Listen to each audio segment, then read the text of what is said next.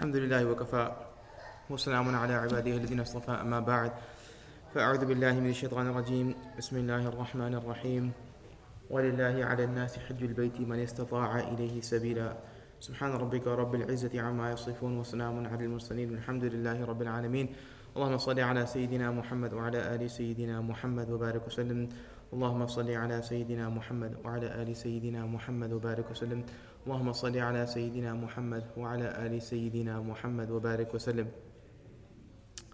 So in the last gathering, I uh, we had briefly discussed about the love of the people have for the Haramain, and we spoke a little bit about the sanctity of that space and the desire that um, you can say uh, people that live there and have lived there over time have for that place. And we talked about how in this day and age it's very important that we all develop a connection and a deep connection with uh, that sacred, with the sacred spaces. So I, I, thought we would sort of continue along those same lines, just to remind ourselves of uh, the journey itself that people historically have made to visit the Haramain and the sacrifices that people had to make historically in order to visit the Haramain. It is important in this day and age because um, if we look at today, if a person wants to go for Umrah or for Hajj, um, for the most part, the, the main hindrance is maybe finances. That's usually the main hindrance. There's additional reasons why people may not be able to go, but that tends to be the main hindrance. Um, but apart from that, the path has been made relatively easy. You know, in fact, if a person decides to go, they can essentially be uh, there door to door and within 24 hours. Right? The journey takes now, you know, you could be door to door from your own house to the door of the Kaaba essentially in a matter of about 24 hours. And that's unthinkable and unfathomable in our history. Right? It was you couldn't even live, you know, 50 miles away or let's say 100 miles away before historically and be able to go door to door in that much time. And yet Allah Ta'ala has created the paths to the Haramain um, so firmly now for us that we can reach there within 24 hours. Um, but uh, in fact, you know, uh, my teacher would say that uh, t- it used to be yesterday the um, roads were weak, but the travelers were strong to the Haramain. Yesterday the roads were weak, but the travelers were strong. Uh, today um, the travelers are weak and the roads are strong. Today, the travelers are weak and the roads are strong. Right? So, just to give a little bit of insight, you know, okay, so historically, what would happen if a person made an intention that they wanted to go for Hajj or for Umrah? What would be their, their typical journey? Right? So, if you were coming, for instance, from Asia or Africa or one of these, or a country or along the coast, etc., you would essentially take a ship if you wanted to go to Makkah Mukarramah or Medina Munawwara. The way was by ship. Now, these ships were would take weeks and sometimes months in order to get to, to get to the port city of Jeddah, which is present day Jeddah. This was the landing spot essentially, especially on the west coast. That, that would be the way you would get to Mecca, for instance.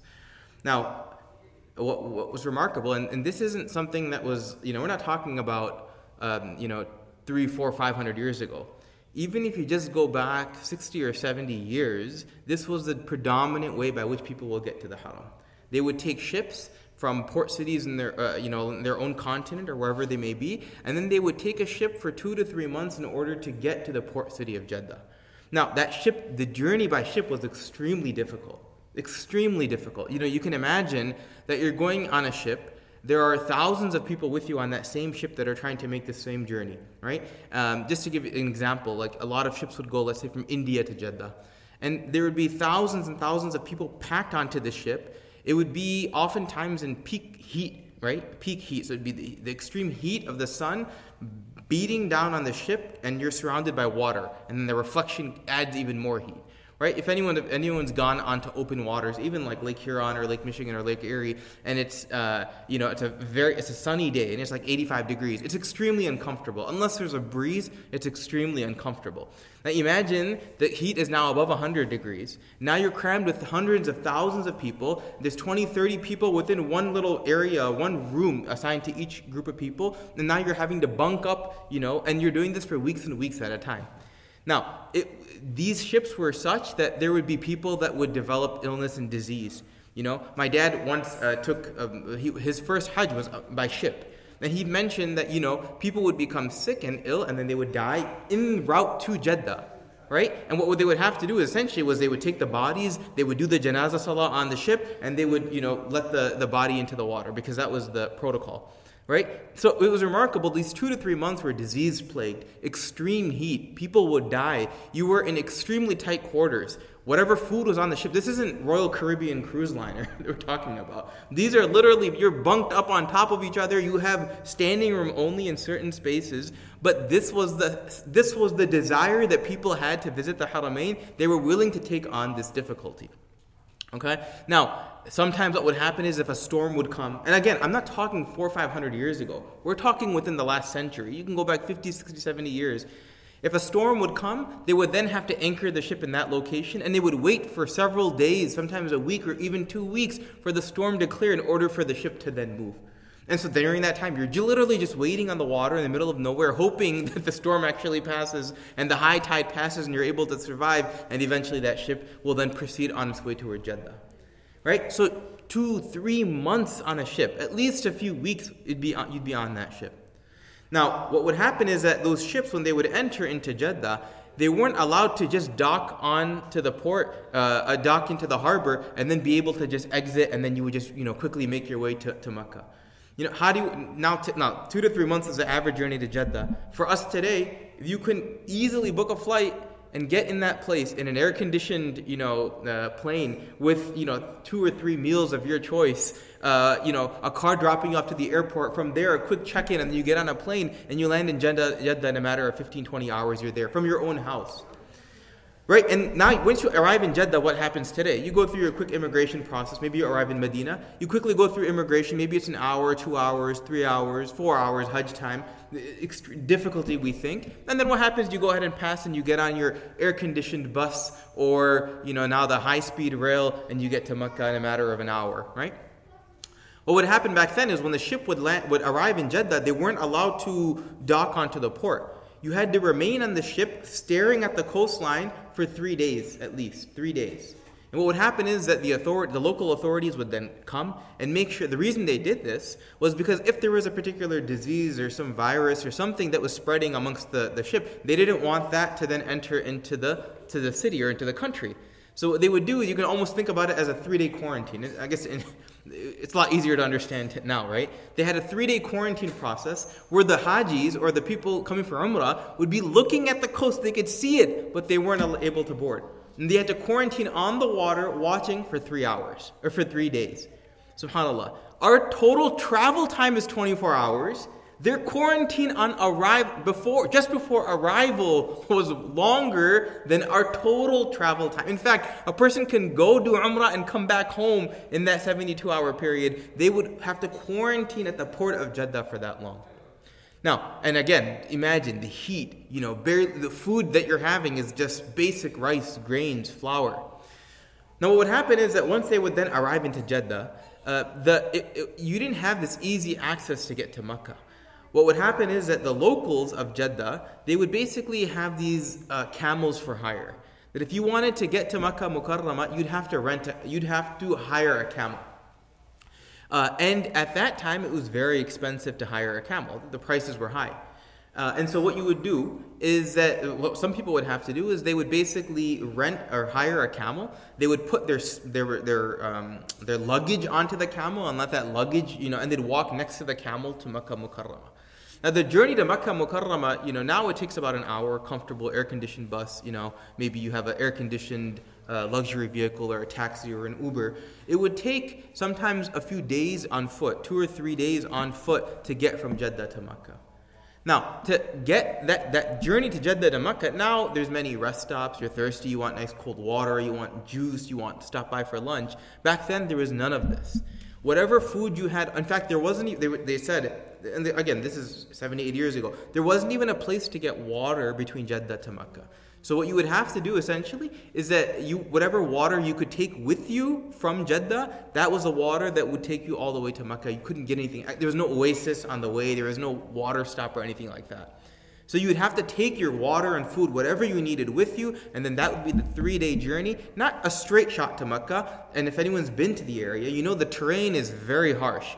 We're talking about temperatures of around 110, 115 degrees and the heat, uh, uh, intense heat with no water, and on top of going up and down the mountains. Like these are desert mountains, rock, like solid rock, up and down, up and down, up and down, with a camel carrying your load until you finally reach Makkah Mukarramah. Now this was the norm, the norm 70, 80, 90 years ago. And subhanAllah, how the path to uh, the Haramain has changed so quickly and so easily. You know, what would happen sometimes is if it were to rain and you were going from Jeddah to Mecca and it rained, there's some sometimes torrential storms would come really suddenly into the desert. What would happen is that there was no path for the water to go and ponds would form in random areas that you would have to remain in your spot for several days until the water dried up and then you'd be able to make your way essentially to Makkah Mukarramah. Now what's amazing is people did this right? People did this because they had such a deep desire and love to visit the house of Allah subhanahu wa ta'ala. This was the sacrifice they were willing to make. These are the difficult journeys they had to make just but a few years ago. You could say the age of our grandparents or great grandparents because they wanted to visit the Haramain. And today, it's a matter of, you know, basically just booking a ticket, applying for a visa. Very simple, relatively, which is very easy, relatively simple process uh, and uh, and yet we think you know a hundred times over about should we make that journey or not. When people of the past used to have, it used to be far more difficult for them to go, far more difficult for them to go. So we should you know think about this um, you know really deeply. That again, going back to the statement of, of my teacher, which is that uh, that it, yesterday the the roads were were weak, but the travelers were firm. Uh, today the travelers are weak and the roads are firm. The roads are. You know, sometimes we think that um, you know if only we lived at the time of the Prophet how, how things it would have been so much easy for, easier for us. Or sometimes we even think, you know, there's so many fitnas present in today in 2021. Look at the fitnas around and look at how much difficulty there is and how much suffering there is and look at how much opportunity for sin there is and look what the internet's doing and look what television's doing and look what media is doing and it's disrupting, you know, the, our lives and the lives of our youth and our children. And we have all these complaints thinking if, you know, 100 years ago things were so much better, right?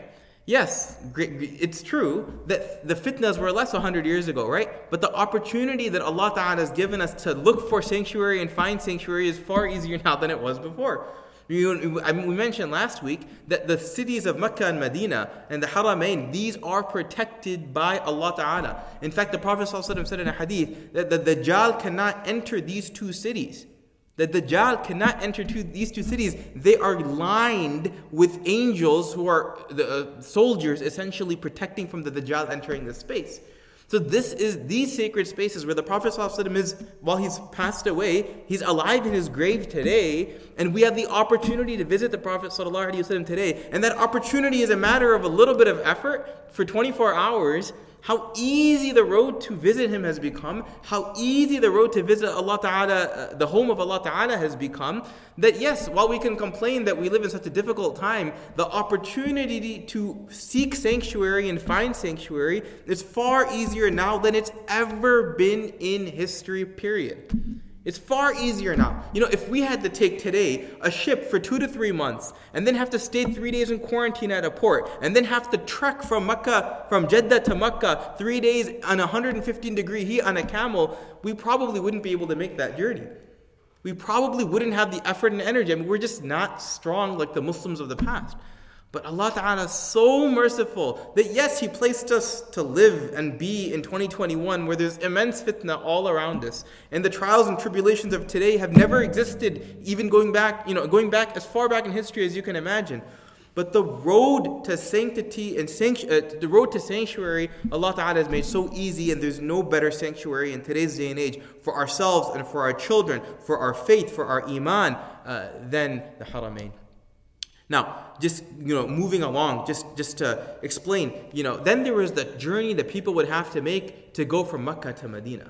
You know, now if someone wants to travel between those two cities, it's a three to four four hour car ride. There's now a high speed rail that'll take you there in two hours and twenty minutes. Two hours and twenty minutes, air conditioned right? Like extreme ultimate luxury. You can go in a luxurious car. You can take a plane and get there in 40 minutes. right? That it was a very easy journey. You know, but obviously the hijrah was a difficult journey for the Prophet. Imagine the journey he had to make. But even before the advent of cars and things like that, just 100 years ago, it would take on average two to three weeks in the desert heat, on desert terrain, to travel between Makkah Mukarramah and Medina Munawwara. Two weeks. Two weeks. We can make our entire journey of Hajj in the time, home, to Hajj and Arafah and Mina and Muzdalifah and Medina and back home in less than two weeks. Just the journey 100 years ago from Mecca to Medina would, could take about two weeks. Two weeks in desert heat, walking, either, either riding on a camel, that was, you know, two weeks' time, three weeks if you were, for instance, walking. Imam Shafi'i rahimahullah, he, you know, and, and just the love that these people had. Imam Shafi'i rahimahullah, when he went for Hajj, his travel, his journey from Mecca to Medina said about 16 days. And every single day, his love for that, for that, uh, the sacrifices that he made and the effort that he put forth during those 16 days, every single day he finished one khatm al Quran. That was the journey that he had made. Um, so this is how Allah Ta'ala has made it so easy for us to even visit the Prophet Sallallahu Alaihi Wasallam today. If the Prophet Sallallahu Alaihi Wasallam were alive today, we, as we mentioned last week, would we not go and visit him today? Especially if it was just a matter of a few hundred dollars and a few days of vacation from our lives, wouldn't we go and visit the Prophet ﷺ if he were alive today? And yet the Prophet ﷺ himself said that whoever visits me after I pass away, it is as if they have visited me while, while I was alive. You know, there was um, just to just to highlight, you know, the, the the the sacrifices that people would make out of their desire to visit Baytullah, the house of Allah. Uh, Malik ibn Dinar, he was a tabi'i, you know, he has a connection, he is a tabi'i who had met Abdullah bin Abbas anhu. Uh, he was, had a connection with Hassan al-Basri, uh, also the very famous tabi'i. So he, he mentions once, there's a, there's a story where um, it, he had walked out of his house and it was like when the sun was out in the extreme desert heat of, you know, the, uh, the Middle East, 100, 105, 110 degrees easily. And uh, when he had walked out, he had seen this person who basically was disabled and handicapped. And he was walking uh, toward, you can say, he was walking toward the haram, um, and he was walking on his two hands. He didn't have legs. So, you know, you can almost say he was pushing himself around on his two hands, you know, making his way toward the haram. And, and, and it's unclear how long the distance was several miles, several hundred miles. We don't, we, I don't know exactly. But he was walking in the heat of his sun, this young man. So uh, he was going for Hajj. And uh, Malik ibn Dinar, rahimahullah, uh, or Malik Dinar, rahimahullah, he asked this person, like, what are you doing? He said, I'm making my way to Hajj. So he said, look, it's extreme, there's extreme heat right now, and his, his clothes were just drenched in sweat from the heat. So he said, it's extreme heat right now. You shouldn't be out here right now. Why don't you come into my house and wait until it cools down a bit, and then you can continue your journey on. Uh, and he said, no, I, am you know, uh, he, he, he said, um, um, that I'd, I'd rather just continue on with my journey. So he said, okay, don't worry. He said, you know, uh, oh, no, no, sorry, I'm sorry. This is what he said. He had said to Malik Nidan, he said, uh, you know, I'm afraid that if I pause and take a break right now, then I won't be able to make it for the days of Hajj. I'm afraid that I'll be too late, that I'll miss the days of Hajj. So he said, wow. And then he said, you know, uh, okay, don't worry about that. Why don't you come inside, stay with me for a little bit? I'll arrange a ride for you, you know, a camel or horse or whatever. It'll take you to the to, to Baytullah. You don't have to worry about it. So he said to Malik ibn Dinar, he said, um, you know, I thought you were a wise man. He said, what do you mean? He said, and, and he gives an analogy. He said, you know, if uh, the analogy that I can give is if there's a criminal who is uh, who has wronged, you know, a person and is now seeking the forgiveness or the salvation from that person or from the king, for instance, um, would it look better for would it look better to the king if that person came, you know, on a ride in a matter of a few hours or whatever? Would it look better if that person literally came crawling to the doorstep asking for forgiveness? Right. This is what he asked. So Malik ibn Dinar said, certainly, you know, it looked it, it looked like there was a lot more sincerity if came crawling to the doorstep.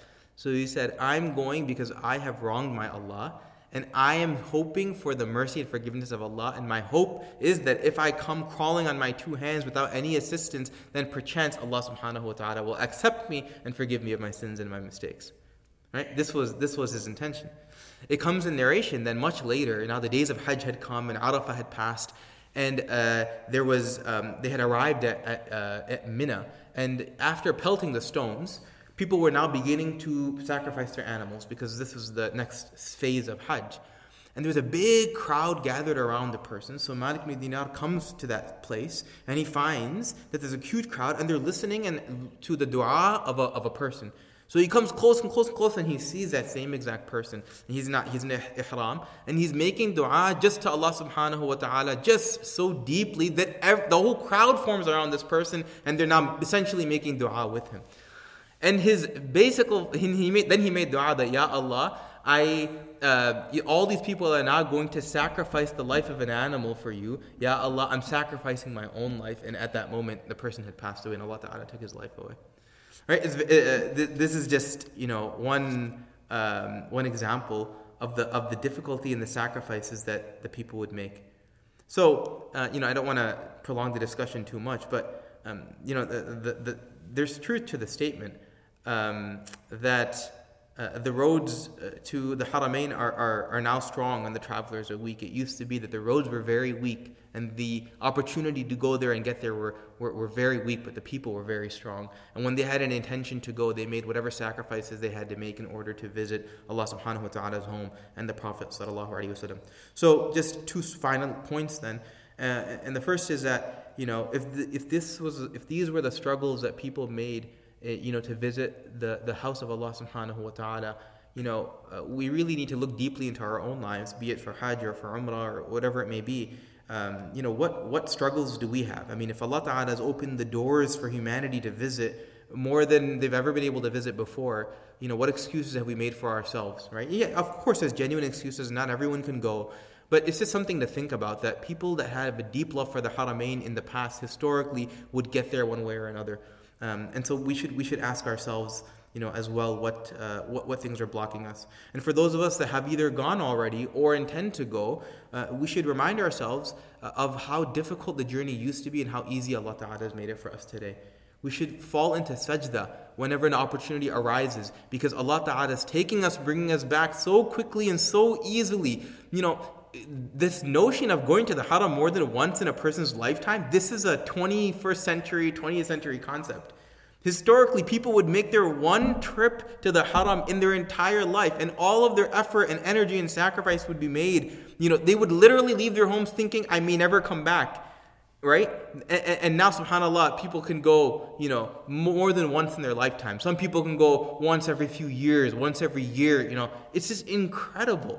It's just incredible. So we should be so grateful to Allah Ta'ala that He's opened up these opportunities. And certainly, you know, for, uh, you know, in today's day and age, especially with the haram that was closed for like a year or so, you know, there was this real possibility that these doors were going to be closed. And Allah Ta'ala, you know, yet again, out of His mercy, has made the path uh, to his home so easy. So, for, for, so the second group really should think about the struggles and the sacrifices. And whenever we make a journey to the haram, we should think how difficult it was for the people of the past. We should be very mindful about any complaints that we have about the journey itself. We should be very particular about, you know, hold, we should hold our tongues for, with any, for any criticism.